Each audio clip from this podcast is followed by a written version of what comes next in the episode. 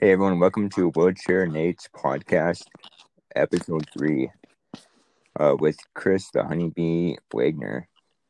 Chris, how's it going tonight? Oh, I'm doing pretty well, bud. How are you doing? Thanks for having me. Yeah, you're welcome, man. I'm doing great, thank you. It's, uh, you know, it's cool to have you. It's, uh, I never knew uh, you were a honeybee keeper, and I guess we'll, we'll get more into that in a minute, but... Uh, it was, you know, besides cage fighting, I didn't, I never know what you did. Yeah, that's uh, that's that's what my full time gig is. That's what I do to pay the bills, you know. Okay, so I guess I, I did some research and got some questions about some uh, bees for you. Absolutely, fire away, bud. So, uh, uh do you think is the population of the honeybees going uh, up or down, and, uh, and like why? So, last year, there was a real big deal where, so at beekeepers, we bring our bees to California. All, all beekeepers over America bring them from all, all over. So when you get them that close together like that, if we're doing everything right to treat them and whatever, and some other guy isn't, and they start tra- transporting diseases back and forth to each other, right? So then you get all these high concentrations of different bees from different companies, and they all start inter- spreading these diseases, much like, you know, a pandemic, obviously. Sometimes it's real bad stuff. Like there's, there's European and it- Italian foulbrood, or European and American foulbrood, sorry. Okay. Which attacks uh, the, the brood, the baby bees.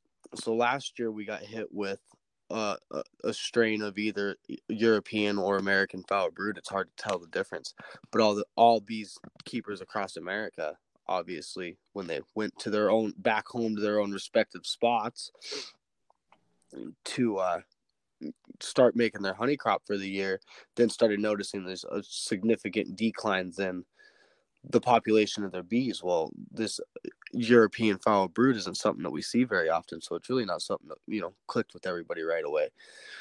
Once we realized that's what was going down, which doesn't take very long, but once they start getting infected with it, it just runs rapid. A lot of beekeepers had a lot of hard times coming back from it. Um, this year, it seems as if though everybody's taken the right precautions and done the right things to reverse that process, and we're starting to see a, a much better incline in the health of our bees, at least us as a company, and from what we understand talking to other beekeepers is the same with them.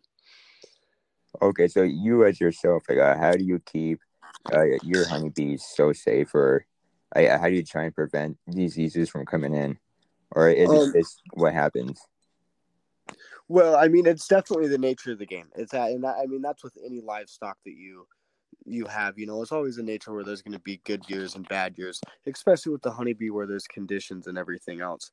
But there's also certain pre-medicine treatments that you can give them. There's post-sickness medicines that you can treat them with. It, it's really a lot like a human. Obviously, the things that we use to treat them with is different, but we still use treatments precautionary and oh oh no it's it happened, we need to take care of it.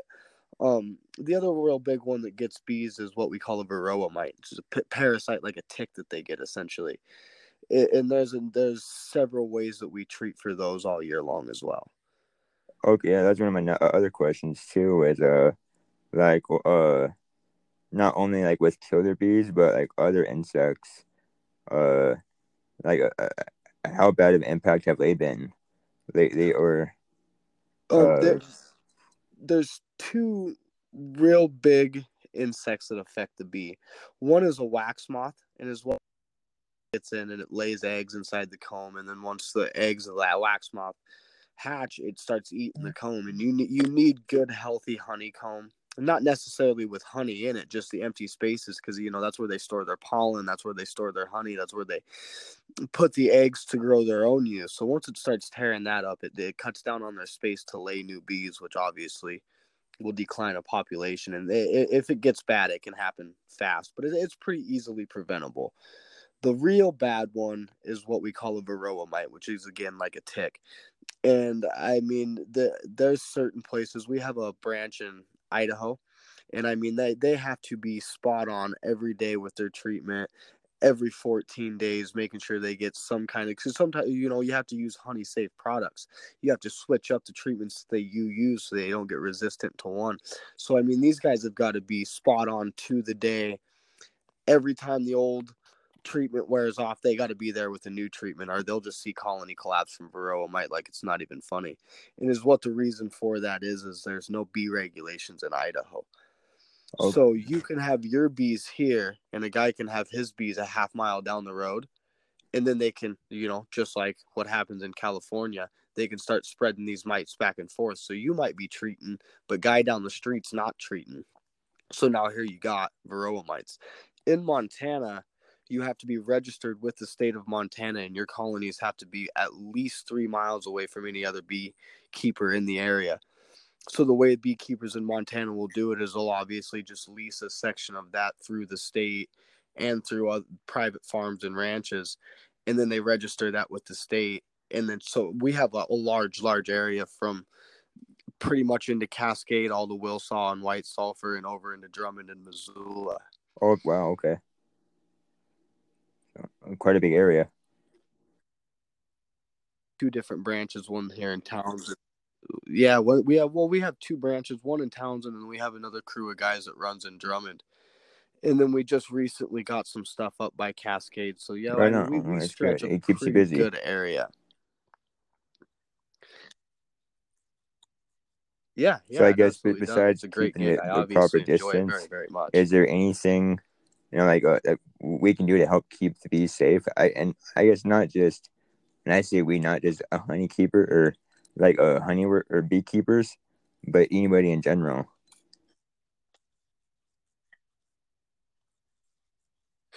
Uh, you know, the big things are planting plants that help promote bee health. As much as everybody sees like dandelions as a weed, that is one of the very first floral source for the bees, and it's all, honestly one of the healthiest for them too. It just carries high amounts of pollen, high amounts of nectar. Once you start getting them on a honey flow like that, the, the population booms. I mean, we when we, the dandelion flow hits out in the wild fields for us, we have to regulate the size of our colonies and not let them get too big. Even I mean, they will absolutely blow up. So as as a person out there, I mean, that's obviously what we want. That's what we're looking for. So to let your dandelions grow, as much as everybody hates seeing them in their lawn, that right there alone would make a tremendous difference. The other thing is just, you know, not using heavy pesticides to tame your lawn and your gardens, and not just to let the dandelions grow, but when that one dandelion does grow, a bee lands on that, gets the nectar and pollen from that dandelion, and flies back to the colony. A lot of times, if they care enough, bees hit that flower and what have you, it, it will okay. poison uh, cut uh, down uh, the, uh, the how big the colony significantly. Or how many bees can you have per colony before you have to uh, you, you'd have to transport them somewhere else?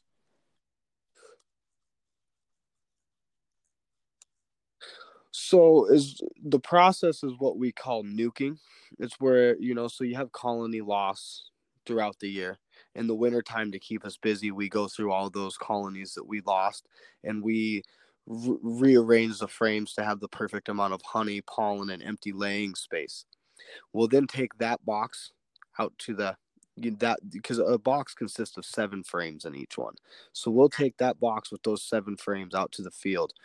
When we lift up a colony that we're like, hey, that one's big enough to where it's, you know, it's going to start swarming because she's running out of room in there. We'll take a couple frames of baby bees with a couple frames of bees on it. We'll find the queen. We'll leave the old queen in the old colony, and then we'll take just those bees, put it in that uh, in the box that we brought with us that doesn't have bees in it. You carry it somewhere else, and then you put a new queen in it, and there that that's how you make you make up your colony numbers that way, and you cut them down. It's not a specific number, but just once they start to run out of room. Okay, and, I guess know, yeah, you, it'd be hard to sit there and count, count them. You got to cut them so, down. Yeah, yeah, yeah, yeah, absolutely.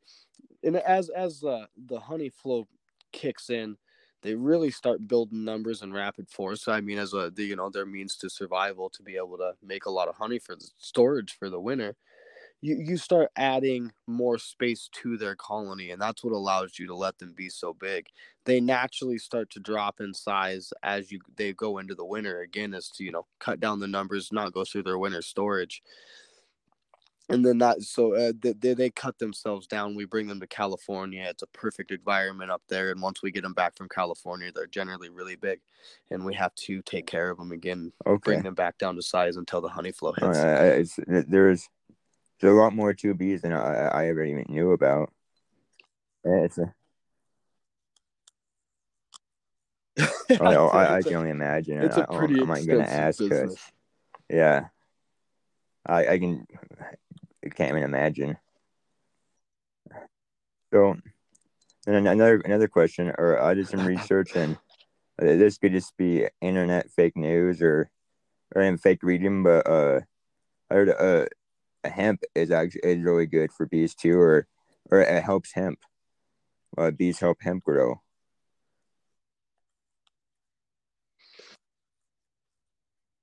Um, you know, so hemp is a plant that obviously gets pollinated. I mean, it has pollen, and they absolutely do pollinate them. Any plant in which a bee is going to pollinate is going to help stimulate what that the plant is naturally supposed to do. Um, the the hemp usually that they're pollinating, and I, I don't know much about the, the the making honey out of bees that have pollinated weed per se. But I do, I do know that they use them okay. to pollinate hemp plants that are used for paper. Yeah, it's just a, like a random, like a random news uh, article that popped up, and there wasn't much info for it. And, and I thought I'd ask you, because obviously, you know, you, you might know more, but uh, it, it's, it's so cool on how, you know, like everything yeah, that yeah. they can do. I guess I don't. It, I'm going to try to say, I, don't, I guess, I, I never knew uh, a hemp had so much pollen on it, and that bees help with that.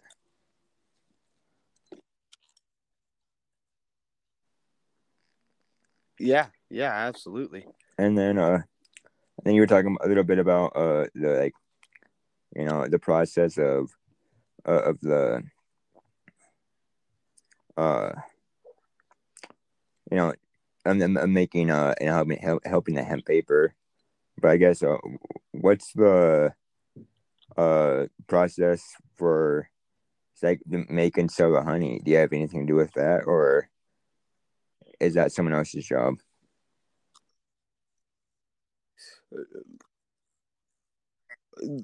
The actual like making of the honey, as far as I, I, I do not extract the honey from the box. I mean, I have been a part of it before. But I don't actually sit in the, you know, in the the building itself, because is what is what happens is we they take it out the frames out of the boxes, and they run them through this machine that cuts the cap off of it, and then it runs freely. After they cut the cap off of it, it just runs into a big. We it's just a velocity spinner. It's just a big machine that you load the frames into, and you close it up, and it spins all the honey out. It spins really fast and spins the honey out of it. It would suck it through pumps and into tanks, and then drain it into fifty-five gallon drums and sell it to a honey packer.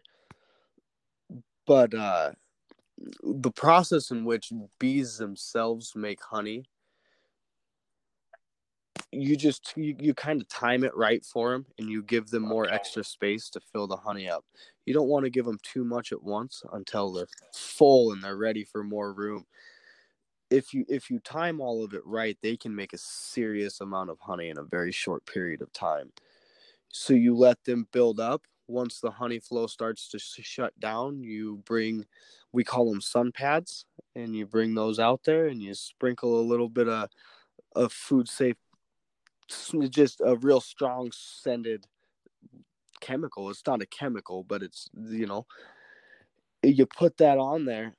And the smell of it, once the sun heats up these pads, because you're still in the middle of summer, it'll push the bees down to the bottom. You then can take the honey off of the top without taking a bunch of bees with you. And it's very, it, it just stresses them out a whole lot less to go down by themselves, rather than, you know, taking a box and pounding it out, and what you'll see some of these guys do. So when you push them down like that, you then just take the honey, put it on pallets, throw the pallets on your truck and bring it back to and the, I'm sure we call it the extract room where they go off. Through the machines. Yeah, yeah, absolutely. It's it's it's not good for them. And, you know, sometimes the queen goes and hangs up in those honey supers as well. So you take a colony of bees, you pound a bunch of bees out of it, and if the queen's sitting in there, she's probably not going to make it back into the right. colony. And that's so, I mean, like, obviously like, speaking of uh, a queen bee too, uh, I know when the queen bee died, uh, so obviously it's like earlier you talked about that kind of you find new ones, or like how fast do you have to get one into that colony? It, it's important for them to have the queen bee with them, isn't it?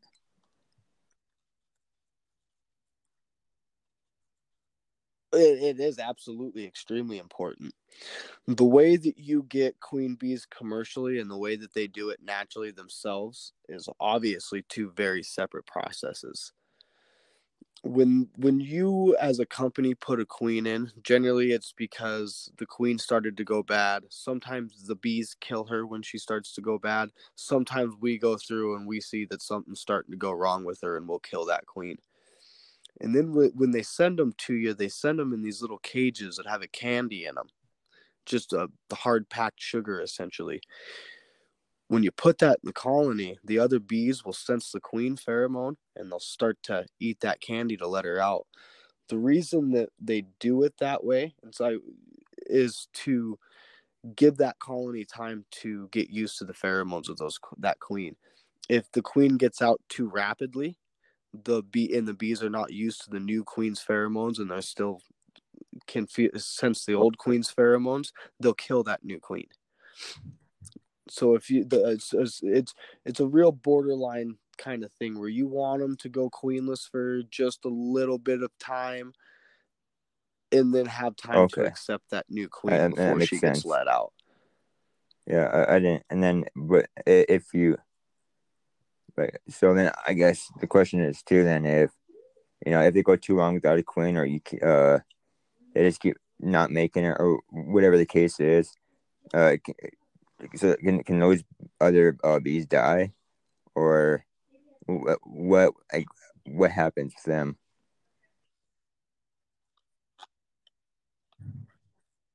Um. Well, they obviously will age out. A bee has a lifespan.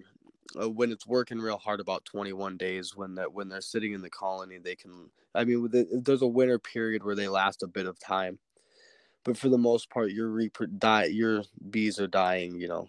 twenty-eight to thirty days when they're just kind of sitting in the colony, fourteen to twenty-one when they're out working really hard in the summer. Um, so without a queen to lay new eggs, your your population is obviously going to pretty rapidly die off. When you when we come up to a colony that is small and it doesn't have a queen, so you know it's it's looking like it's hurting real good. We'll kind of do the same process that we do with making the new ones. We'll go find a colony that's doing really, really well in that area. And we will take some brood and some bees. And generally, you like to take them from a few different colonies so the bees get all mixed up and kind of confused. That, that also helps with your queen acceptance. So you'll take a couple frames of brood and a couple frames of bees from other colonies. You'll put it in that small queenless colony and add a queen to it. And that's how we kind of give them a little bit of a bump, a little bit of a help, and it helps with queen acceptance. Okay. So that next time, you know, she uh, will making take. colonies. Uh, do you do you test for diseases before you do that? Because you know earlier you're talking about I don't know how some, you know how, how they can have ticks or whatever, and I just know if you're gonna mix them, I don't know. You you think you would test them first, right? Okay. Um, there's not necessarily a test that we do, but if a colony is doing real, you you can tell by a frame of brood how well the colony is doing and how healthy they are. And you can look at each individual bee itself and pay attention for things like if their if their wings look like they got burnt by a cigarette, that means the colony is going through a severe amount of stress, which then obviously points you to look looking at your diseases. Um. For each disease or virus that they can get, there's signs just like there is for a human. There's the symptoms that you can see on the outside. with the European and American foul brood, it starts to affect their breed. It makes their larvae like a yellow colored, and it makes the eggs look twisted and contorted and kind of messed up a little bit. So you got to have kind of a keen eye to see a, a bee egg, obviously. But once a guy gets to know what he's looking for, you can look at a colony. And generally, if the, if it's a big colony that we feel comfortable taking from, they're big because they're healthy. A sick colony declines so rapidly. Okay. That you, you that can makes sense. I was, tell if they're sick. Oh, we didn't sure it. Yeah, when, earlier you were just talking about, yeah, how some may not treat them and how some do. So I'm just wondering how uh, that, that, that just crossed my mind. Well, as long as... As long as you're, uh, and again, in like an area like ours where we can't have any other beekeepers around, we'll we'll generally have about forty-eight to sixty-four colonies in one one close location and premises. As long as we are treating each one of those forty-eight or sixty-eight colonies, then we don't have much of a problem here with intermingling bees, and that's what makes Montana Except such for the a winters. Better place. Got to get rid of them then. Bees. Oh, okay. Well, what we do is we ship them into big storage buildings. And that's a, we, we, we kind of hibernate them per se as much as you can for a bee. And then when it's time for the almond okay, pollination cool. in California, to, uh, we dig them back out. Show me the process one day. I'd love to come see that. And if that's possible for me to uh, come and, uh, what do you call it? Uh, ride, ride along.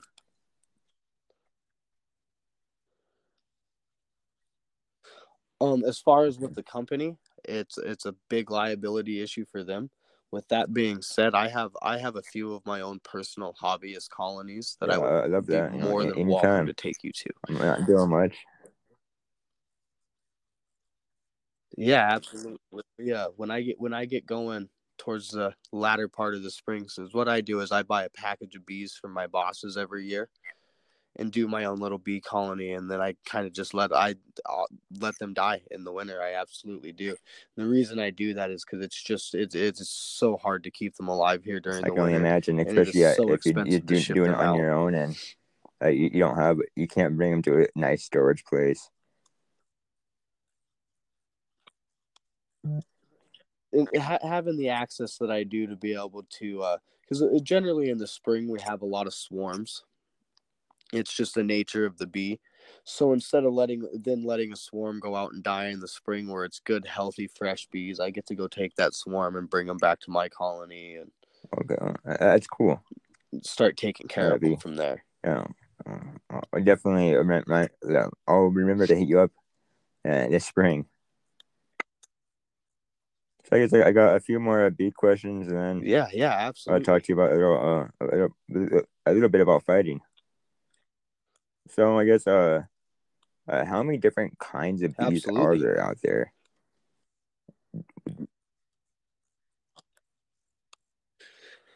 You know what? I don't know if I would be the correct person to ask that question. I mean, there there is a lot of different kinds of, not only just species. Of yeah, bees, no, I just the research I, I did not. I heard twenty-five thousand different kinds, but you know, you can't. You know what? That that is absolutely believable to me. Because I mean, there is just Alrighty. So much uh, that goes be, into the genetics of them. Or, you know, or even if, if they're dead, just like you know, in, in a big frame of every different kind. That was something cool to see. No, I, I'm I'm sure there is somewhere in a museum. That it would, I'll have to do my some really digging. Cool to see. That, You know, and let's. I mean, uh, I don't. Uh, I don't. Yeah, well, that's true. Because yeah, they don't and know even the killer bees. Kind of bee that there uh, is that was kind of new this year, wasn't it? Or yeah, yeah, absolutely. And where I mean, where did those all of a sudden come from? I think that uh, in some areas, when when, when bees. And well, not necessarily honeybees. Honeybees are a little different story than you know your wasp and what have you. But once they start doing well, they, they swarm and they will uh, take over. Absolutely, absolutely. So what you know, one good year. Yeah, and then, no, I don't know if it was true too, but I, I heard that you know, the, the bees found a way to kill the killer bees. They were, I think they were like uh, smothering the wings, and it, it suffocated some. But that could be fake news. So, and this is, um, no, it's it's it, uh, a technique that bees use pretty commonly on insects. They do it to to spiders. They do it to anything that's really in the, in the premises of their colony that's an insect. They'll let some spiders hang out, but only if they're in the right spots and not getting in their way. If they, if they're starting to spin webs and catch bees, they will surround them, and they will just buzz their wings. It just cre- it creates so much heat when they do that. It's actually how they stay warm throughout when the weather starts getting cold. They'll huddle up really tight together, and they'll flutter their wings, and it just creates a massive amount okay. of heat. So that that I is a, the they research, kill other insects I did that way. So it's it's pretty spot on so far. I, I, I was I was worried for this one, for this podcast. I was.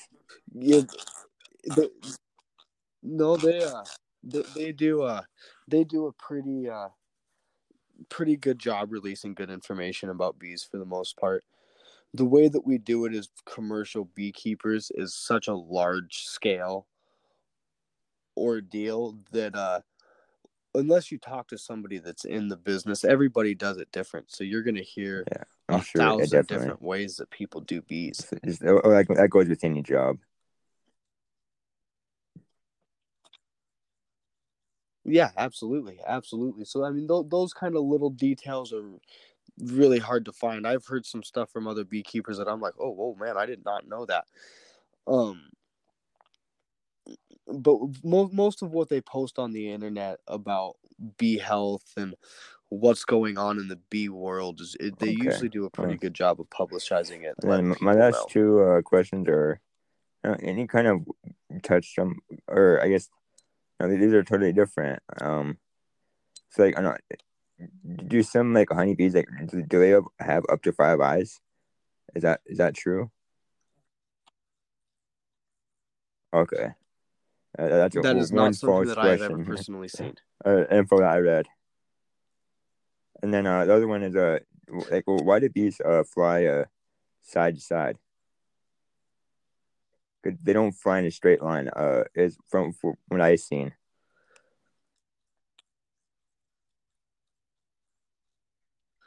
Um, you know, generally, bees won't. Uh, they won't take a specific pattern of flight. As far as flying in a straight line, I uh, or even flying side by side. I think a lot of what it has to do is when a when a bee comes to a colony and it's found a floral source that's blooming, they'll do a dance where she'll wave her rear end in the direction of the floral source, and how far the movements are that she sways back and forth is the distance in which that floral source is. So at that point, it's probably multiple bees being told by the scout bee, let's go out and get this. And they're just kind of getting there at the same time. So they're wow. right next to each other, sniffing out this floral source. Okay. Man. I, I'm not going to call them. I'll take your word on it. God. You, uh, you know more than me. No, that's cool. It'd be, uh, it, it just how smart uh, insects and animals are. It blows my mind. They, they uh, you know what they do? Just you, you look inside a bee colony, and it's just absolutely outstanding how clean it is and how how sealed up and warm they can get it in there. I mean, it, it really is kind yeah, of an impressive thing to watch. Like I said, yeah, I'll come check out your your, your little uh bee keep, or bee yeah, keep in the spring. All right, but now it's some uh, I don't know if I talk. You know, it's absolutely. Been, I think it's, it's my favorite subject. You know, you know, three guests in a row, not uh, all fighters, but you know, I think that you have been in the game longer than both of them. So I think you know, I have a few more questions for you than I have them. So, so I guess uh, is your okay, is your record six and two, uh, right? I'm ready for it, bud. Is that correct?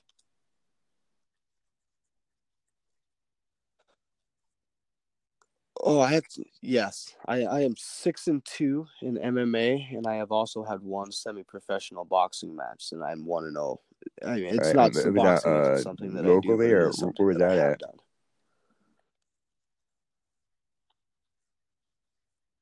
Um, yeah, it was a local fight in Bozeman, put on by a pretty small-time promoter. Just something. I grew up. Uh, he was a wrestling coach in the area when I, as I grew up wrestling. He asked me if I wanted to be on his show to kind of help fill a fight in, and I said, you know what, I okay, guess now so is as good a time as any. Was that before you got boxing. into the uh, like I C F or M M A, whatever you want to, same thing, same sport? Nope. No, that was actually right as I start, right as I started to fight for okay. Terrell and Ryan and and the, um for Fusion. It's an, and then going into uh, what was Fusion? Who has been your toughest opponent?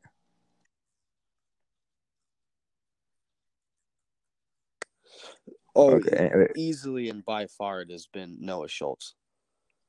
The, the the last fight that I had, I mean, that kid was just right now. Yeah, I wasn't dirty, there. Rotten, tough. For that one, I think the, the, the last fight that uh, I, I actually I saw you in person was with oh uh, against James Dennis.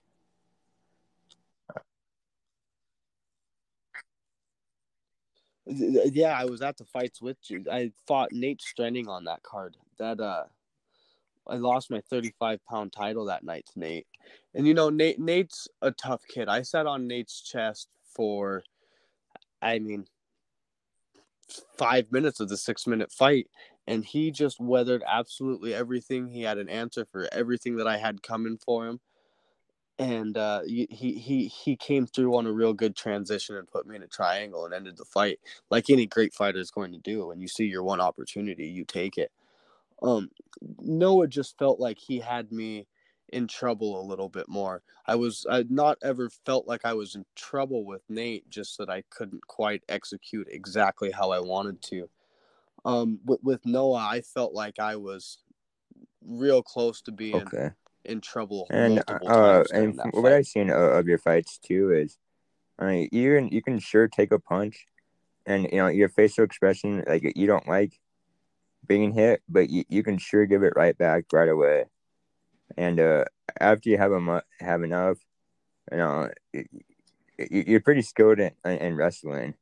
So you like you like to take them down and either uh, choke them out or try and get them in some kind of a submission.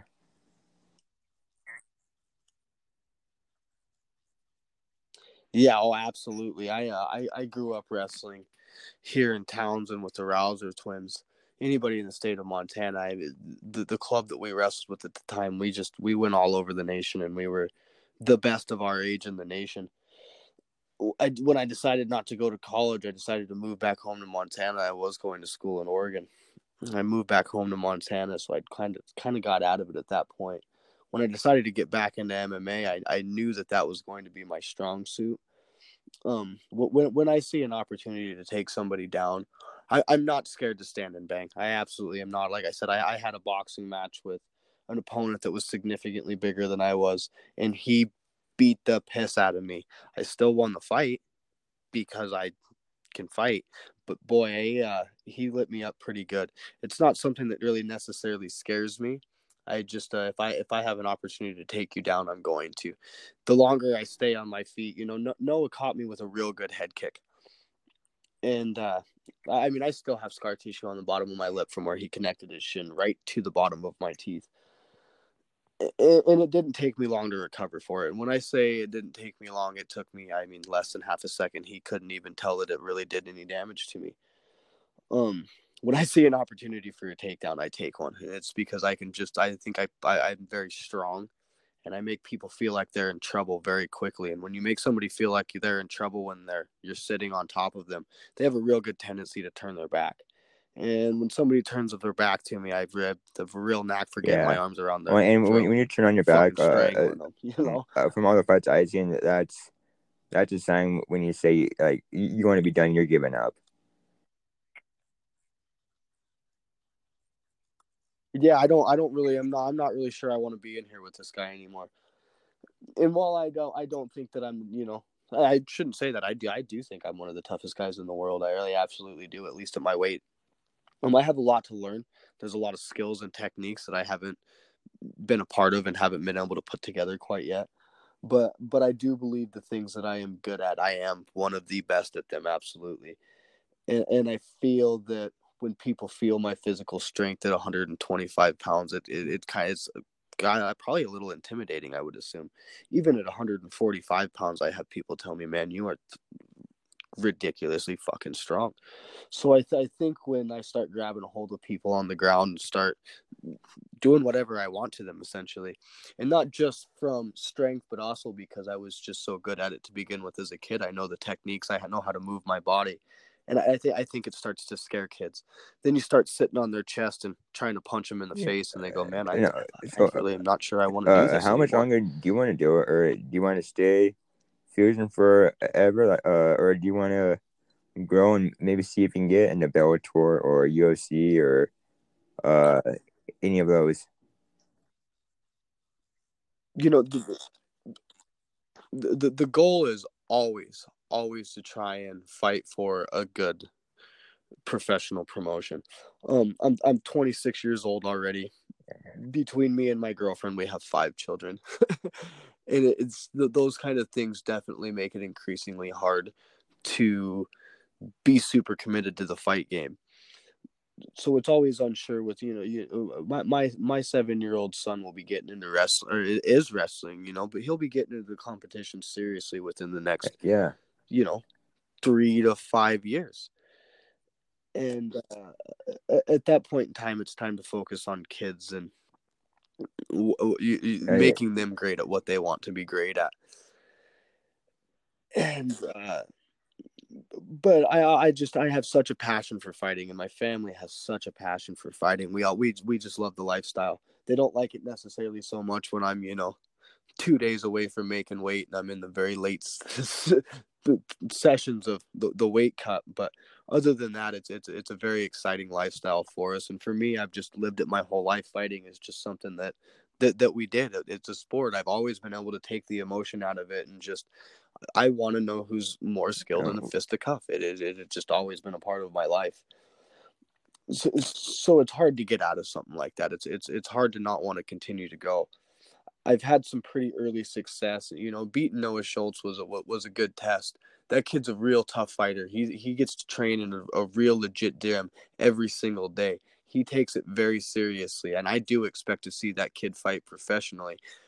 At, at what level professionally is hard to say, but I do believe he will f- compete professionally. And obviously, if he can do it, then I, I can do it as well. So that always sticks in a guy's mind. You know, I don't think now is the time to give up the ghost on chasing a professional gig.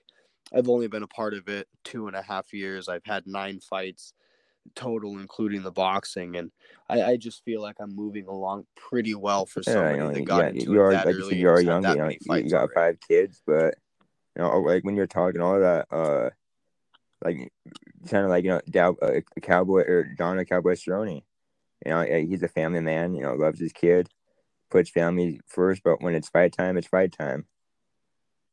That, that's kind of what I was hearing from you. Yeah, absolutely. Well, you know, the, the, the hard part about it being an amateur is we, we don't make, you know, I make some sponsorship monies, and I, I, I do better now with it than I have. But a, a, a guy's yeah. got to work, you know, five, six days a week on top of it as well. So when you start you start working yeah, a job, I can see that and training, it does. It takes a lot of, lot of time away from the family. But uh, with with that being said, like I said, when it when it's, you know, eight weeks out from a fight, and cause I, I always work hard. My job is hard. I hunt in the mountains all the time. I mean, I, I am always working. I I run all the time. I'm always doing stuff to keep myself in shape. When it comes time to get fight ready, you know, eight weeks out of a fight, I I we definitely sacrifice our time. But like as I said, my fam, we all just love the lifestyle. My kids enjoy it. They enjoy to be a part of it and go to the practices. And okay, so it, it, what's your walk around weight? That definitely helps it a lot. Usually.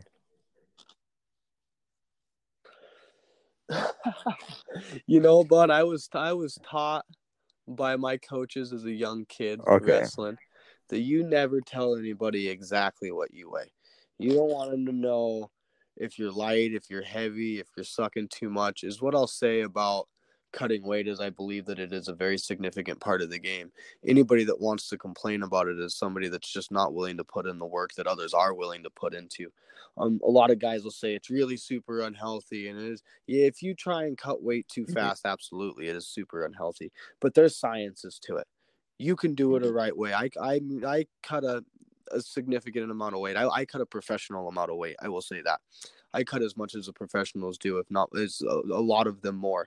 And I feel great walking out to fight. I mean, I get a little bit of hydration in me. I eat a yeah, meal. I'm like, I know. I, I, I should have been uh, smarter right to ask you, but uh, I know I, I, I know the answer already. But the reason I asked was because no, I. Uh, I, that's actually a, that's that's a question that I always appreciate getting and answering, because I think a lot of guys throw a lot of shade about cutting weight.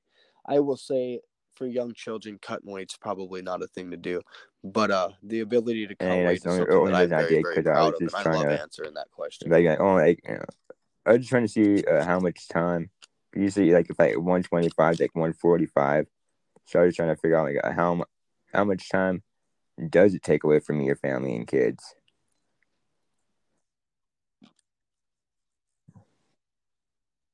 The, the the weight that I cut, um, you know, to be honest with you, I don't think it, it doesn't take any more time than actual training for the fight itself. Uh, I, I diet real well leading into the weeks leading up to it, which brings my weight down to a respectable level to be able to do it with hydration. Um, at that point, it's all about the week out of a f- away from a fight. I will switch my diet entirely to just protein, so I can start releasing that water in my system. It's not being wasted digesting carbs and sugars. Um, and I'll just keep myself real hydrated to where I'm feeling real good. And then, you know, four days out, I'll start three days out, even I'll start kind of cutting my water and take a little bit slowly throughout the three day process to where it's not a huge abrupt. I don't have to go crazy and cut weight for six straight hours. I wake up in the morning and I go on a run, and the, the, the day of when I get back from going on my run, I'll have my wood stove all stoked up, and I'll come run in here and jump under blankets with all my sweat gear on and everything else, just like everybody else does. But it, it I mean, it only takes me an hour or two of devotion. Once I get to that point, I'm no longer practicing and taking punches to the face anyway. So it, it's all just cardio work okay. in the mornings and, and, and, uh, and early evenings. I mean, I guess the training, do you stick to one gym, or have you tried Uh, other gyms out in Montana?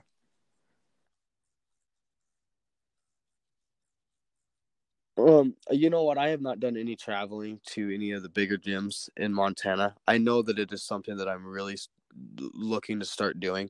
I like to, and, and I, I don't have a specific gym that I train at all the oh, time. Yeah.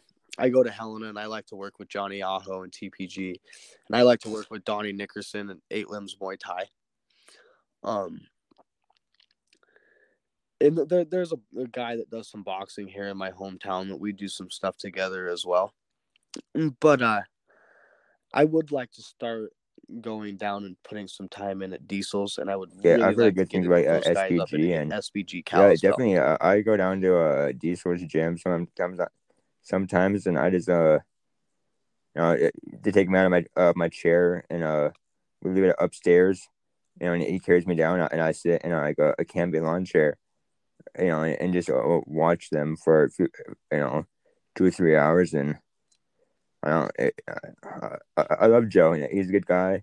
It's like family there, which I guess, you know, it's like family at every gym. I love T P G, you know, shout out to Johnny and everyone from their gym.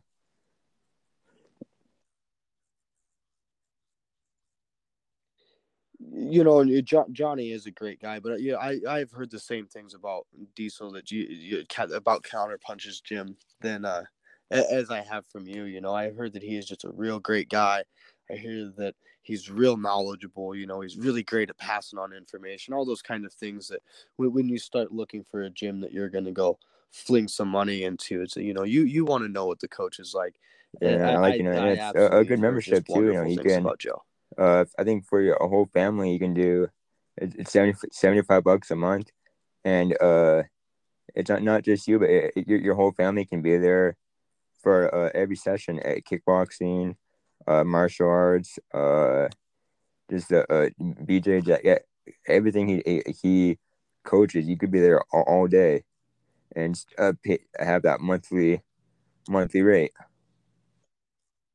That's what, that's what I, I think it's cool, and uh, right, he, he wish he didn't have to.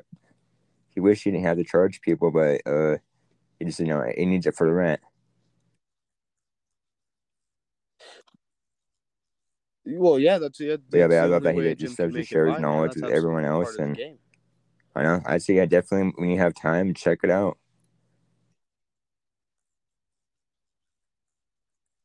Yeah, absolutely. Yeah, yeah, absolutely. I have a lot of intentions on doing so. Um, uh, what are what what what are they no, doing with the there, COVID deal down there right now? Uh, since you know, uh, masks were, you know, I guess. I haven't been there since uh, the, the new, since the, the new phase is hit. So before, you know, uh, I wore my mask because I, I had a bad COVID scare, but uh, it's masks w- were you know optional, but a lot of fighters wore them. And of course, when you start rolling around, they're, they're going to fall off, or you know, going to get tangled up in them. So I guess it's. You know, at, at your own risk, pretty much. But now with the new lockdown uh, phase, yeah, I yeah, wonder. Absolutely. You know, yeah. I'm sure he, he's going to enforce oh. it to keep.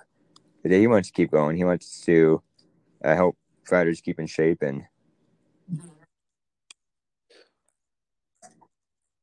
Yeah, and that, that that that was my big question: is if he was just yeah, going to continue. I, to I can't. Go, I can't see him stopping. He's wanting to keep, move, move, move. And uh, good, good, good. Another like you talked about, you're a, a hunter, uh, and you you you've been you were out hunting the last week, weren't you? I know we were supposed to uh, podcast uh, Friday, and uh, we we're airing this on a Saturday. So, I uh, just tell me about your experience that you had yesterday or throughout the week. Um. You know, so yesterday I, I, I hunt all year long, obviously. Um, I just met this guy recently that, that guides t- for hunting over in Glendive, and uh, he he had just offered me, hey, you know, I, I've I've filled all my clientele over there, and I'm back home to hunt. And if you would, if if if you would like, I'll man, I'll take you out elk hunting with me to the spots that I go here when I'm home. Yeah, I mean, yeah, absolutely, let's go. We uh, he, just a couple days before that, he had killed a bull in the same area, a six-point bull. Not a huge six-point, but a six-point bull. And was watching a couple more of them that were in the area. So he was like, hey, yeah, I mean, I just seen him a couple days ago. Let's let's go in here and let's try see if we can't hunt him down and find him. You know, we, we cut tracks and we seen areas where they were moving through. We ha- I had a bull at seven fifty about fifteen minutes before dark last night. I just decided that being that, I mean, that that's pushing it on what I, I can shoot that far. I'm capable of shooting that far, but that's about it. And I wasn't right. sure I was comfortable taking that shot and trying to track an animal down through the dark. And they didn't they didn't seem too pressured, so we figured we'd go back up and try and get them this morning. But yeah, we, dang, we, just, bet, we yeah. never did uh, end up running back. Do you hunt them. Strictly? Did you do it in bow hunting or is it rifle or? No, I absolutely do do bow hunting. I uh, I start hunting during spring bear, and then the seasons close off for a little bit, but I'm always still up there glassing and looking for elk and, you know, just trying to find the animals that I want to go after for the year. I'm, my, you know, my kids just, my girlfriend's kids are just getting into it, so we had a lot of tags to fill this year. It was important to get out and find these animals for them. So I just got to spend all that time, and then bow season hit, and I got to spend my own time hunting a little bit of private land over in the East Bridgers, getting some bulls. Yeah, I haven't been out for a couple just, of years. Uh, because I, the person I go with is a, a game warden, and uh, he got pretty busy last season training you guys, and this this season, uh, winter hit us early, and uh, I know I, I I live in Conda. I don't know if you ever been down in this area, but so you know we don't. Uh, have yeah, you know, we wow, have a lot absolutely. Of great spots, but like when the winter hit us early, and then it got nice again, and then cold, it, it really uh, ruined and uh, stressed, I think is the right word, uh, stressed the deer out and the antelope, and it, it was just it was just hard to get out for me to get one. And uh, I, I can hunt for my vehicle. I, I got a permit for that, but no, that's... You know, I, I don't like it so much. It, it's not the same. You know, until I got my first one, and uh, I didn't like it so much. But so, you know, I don't. I, I like. I, so I, I didn't get anything this year or last year, which is a bummer. But it's all right because my brother got one, and that filled up our freezer. But yeah, I, I have a crossbow, and I have a. a compound bow that I use, and also uh, now I'll use a rifle if needed.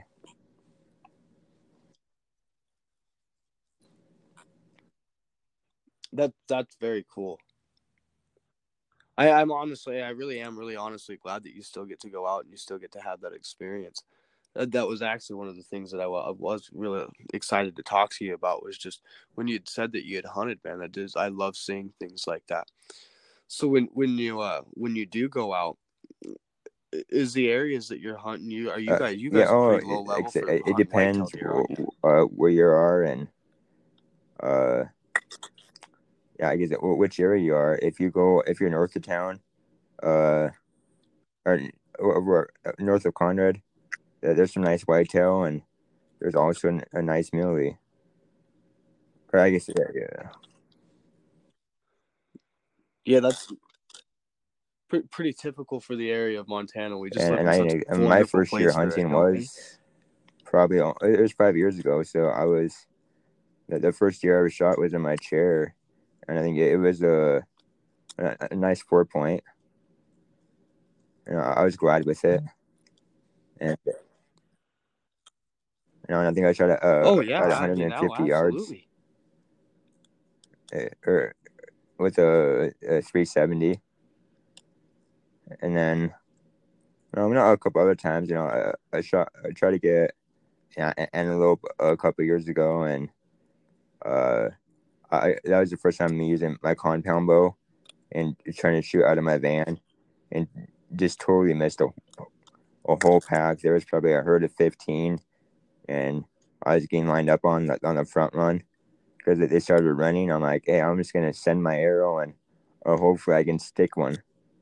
I, I missed them all. And...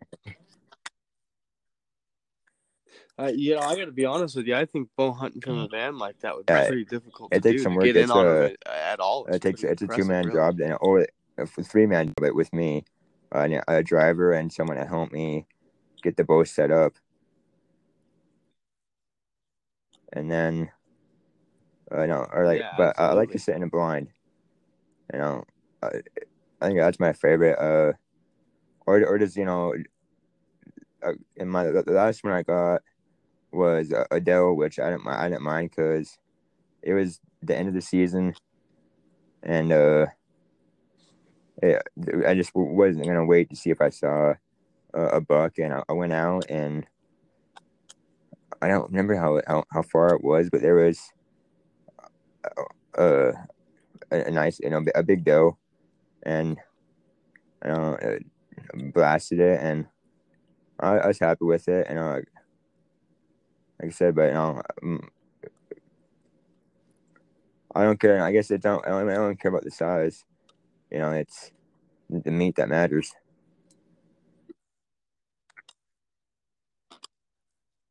And that's what I like to call myself, an opportunistic hunter. If it's there and it's a legal animal to put, because I mean, this stuff's expensive, you know. Anytime that you can start filling tags, yeah, especially yeah, uh, with a tag, you just got to do it. A man can't pass fifty that bucks up. Or something like that, and and then if you draw a tag too, that's another forty-five. So yeah, it's hunting. It's an ex- expensive sport.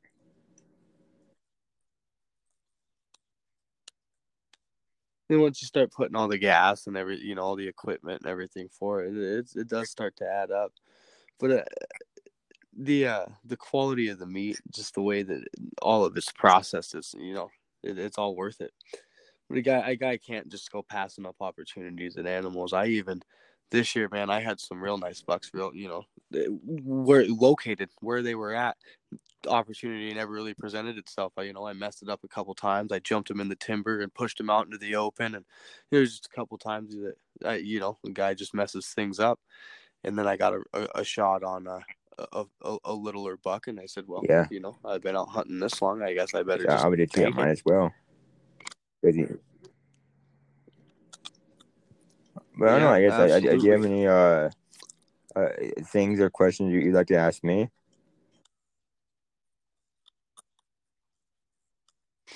Uh, you know, I actually, I, I do. I really wanted to talk to you, but you said you like to go fishing. I kind of like hunting whatever I can fish.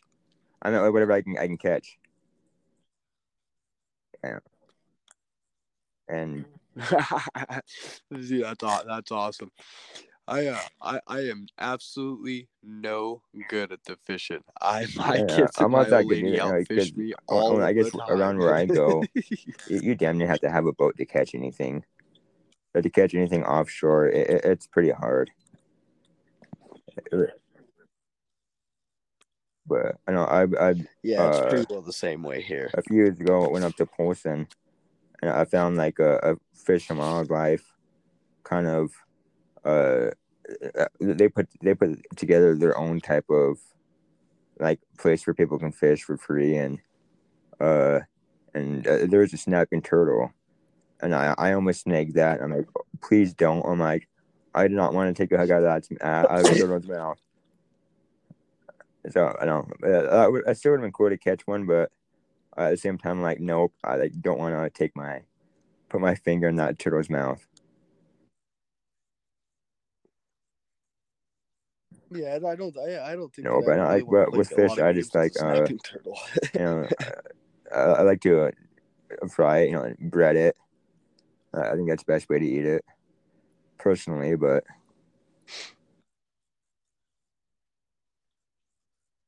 no, I think I would have to agree with that. I like to smoke my trout, like, but yeah, I'm, I'm not much of a big right fish way. eater to begin with. Yeah, absolutely. Absolutely. I I, I, I yeah. like the walleye. Yeah, yeah, I, I, I like it too. I, I'm not.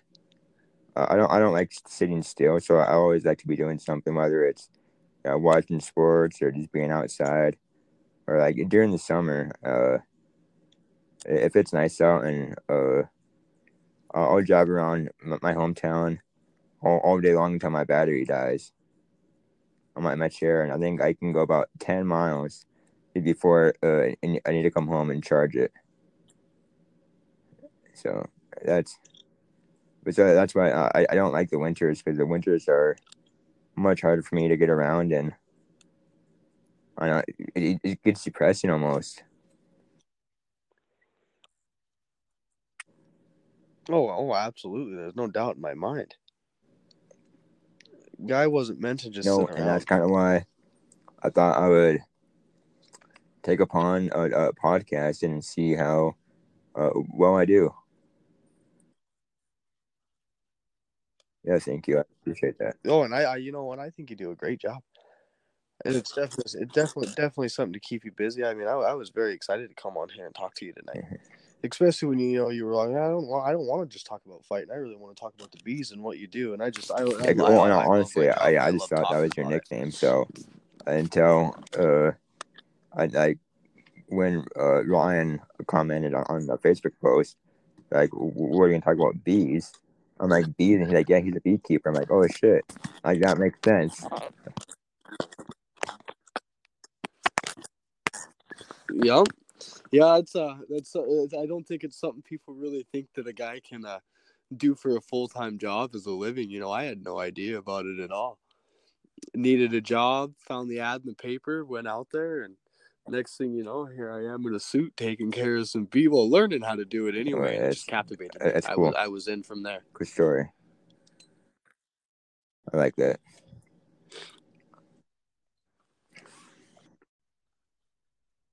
Uh, so what? Uh, um, what? What you got? got no, I guess I, I've, I've always liked uh, listening to, you know, Joe Rogan. I know he's fucking yeah, he's brilliant. A brilliant guy, and uh, I, I do a shit ton of like he's probably the only guy I watch um, now, or only the person I watch now. Just good, his knowledge, the knowledge he knows, and the the, the guests that he has too, or they're they're I don't I don't they're all brilliant, and they all know so much of what to talk about. And I know I, I want to be the next Joe Rogan. I know that may sound like a joke, and people might, might laugh at me for that, but like, I don't know, my goal is to be on Joe Rogan's level someday. And I don't care how, I don't care how long it takes. Well, I mean, what's the point? What? Yeah, well, what's yeah, the point right. of doing something if you're not going to shoot for a real good golf like that? You know, I I think I think it sounds crazy when when I tell people that I want to be a professional fighter. You know, it's. It's always wild to think about, but the more you do something, the more time you put into it, and the better you get at it. As, as long as the yeah, guy's exactly. got confidence and, uh, I keep adding really people that uh, you can't do. You know, want to do live videos, or, or I guess do live, and then I would edit them and uh, probably, you know, fix them up later. But right now, I'm just doing uh, using this app, and uh, I start recording, and it's really hard to edit, so I usually just uh, don't edit anything and full send it and clip it in. But like I said, once I get once I get going and uh, maybe get some sponsors, or uh, I've been doing pretty well in uh, my sweatshirts that I, I'm having made. I just gotten got twenty yesterday that people ordered, so I, I got to get out and send.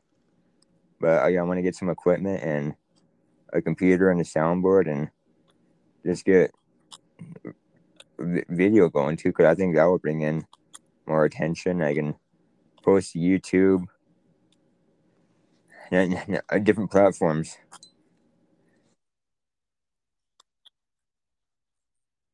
Yeah, yeah, absolutely.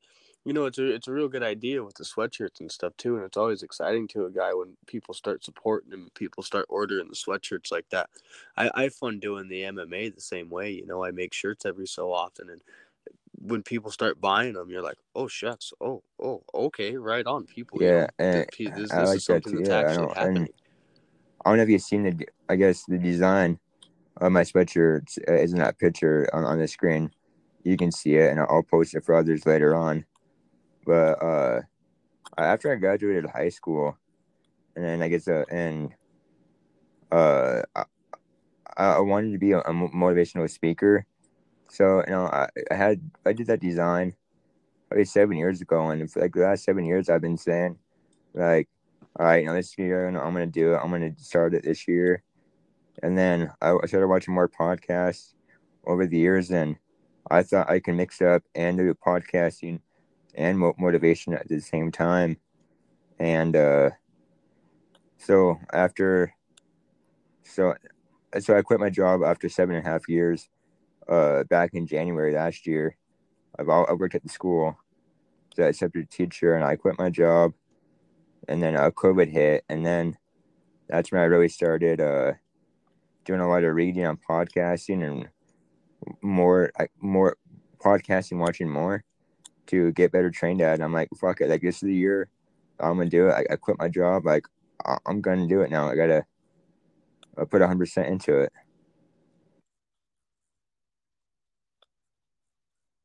And that's the way that you got to be about it. And I really that means a lot. That you'll be successful with that kind of attitude. Well, you know what, bud? Thanks for uh, thanks again for having me. I uh, it's getting about time to put my young one to bed here, but I really appreciate you taking the time and talking to me and asking me questions. Yeah, about my life I, I appreciate ha- having you just on. Just getting to know and, you uh, better. Like I said, if you ever want on again, I'll, I'll be happy to have you. And uh. You know, and maybe that'll be uh, once I'm video live, or once I'm uh, or after I come see your colony, you know, uh, we can you know talk about it and tell people what I what I saw from it and experience and learn.